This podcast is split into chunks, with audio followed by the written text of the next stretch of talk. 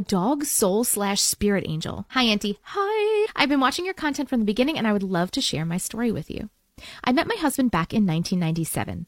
When we met, my husband had a big, gorgeous greyhound with tuxedo markings. Tuxedo, as the dog was named, and I quickly became B F Fs. My boyfriend joked that I was Tuxedo's mama, and so we better get married to make it official. We did. We settled into our new home and married life. Tuxedo became our little starter child. We had birthday parties for him, complete with his dog friends, games, and a doggy cake. His new grandparents loved him dearly and often stopped in to bring him a gift or a treat. Each day after work, I took Tuxedo to a trail near the woods where we met a group of friends and walked our dogs together. On special occasions, he and I stopped by McDonald's to share a cheeseburger meal. Each night, I gave him a kiss and said to him, "Good night, I will see you in the woods. We will play in our dreams." Our happy starter family lived our quiet life for a few years. One evening, Tuxedo had a massive seizure. He was soon diagnosed with an inoperable brain tumor. We were gutted. We did everything we could to make his life comfortable. At the same time, I became pregnant with our daughter. Tuxedo was my constant companion through morning sickness and everything it takes to get ready for a new baby. When our little girl was born, Tuxedo was wonderful with her. He was gentle and protective. As our daughter began to grow and settle into her little life, Tuxedo began to decline.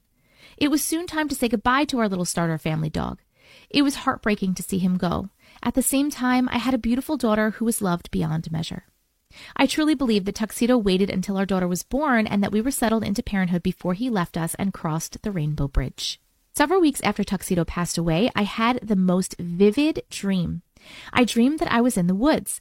There was a beautiful cabin, a sparkling lake, and tall pine trees. I could feel the breeze and smell the pine scent. Suddenly, Tuxedo came running to me. He spoke to me, not in dog barking way, but his words filled me. He thanked me for a lovely life, and he told me that he knew that I would be a wonderful mom. He told me that he is doing great and very happy. Then he said that he can no longer visit me because it would be against the rules, but that he would always be around.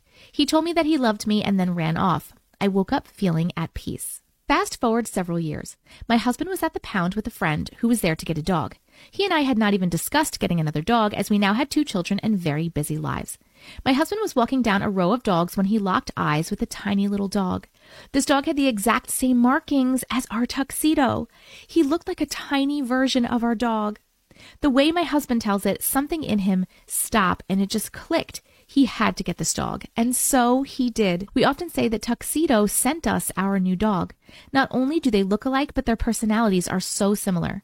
I truly believe that Tuxedo is a guardian angel, that his little spirit still looks out for me and our little family. Thank you for taking the time to read my story, Auntie Matrix. Have a wonderful day. Thank you so much for sharing your story. I love that we started this video with like heartwarming dog story. And you know what? It's very possible that Tuxedo is reincarnated into the new little Tuxedo Junior. I wonder what you named the new one. Did you name it like Tuxedo Junior or did you give it a separate name? I love that he came to you in a dream and he let you know that he was okay. I wonder why he said it was against the rules. He couldn't visit you again because it was against the rules. I feel like I've heard a lot of people say that, that loved ones visit them in dreams and say that they can't Can't come again. They're not like allowed to come again. But then there are people that visit multiple times, so I'm not really sure what against the rules means. Maybe it's different depending on the soul. Do you guys think that animal souls have uh, different rules than human souls? Or do you think a soul is a soul and like I could have been a cat in a former life or you could have been a giraffe in a former life? What do you guys think? Let me know in the comments. That was a beautiful story though. Thank you so much for sharing.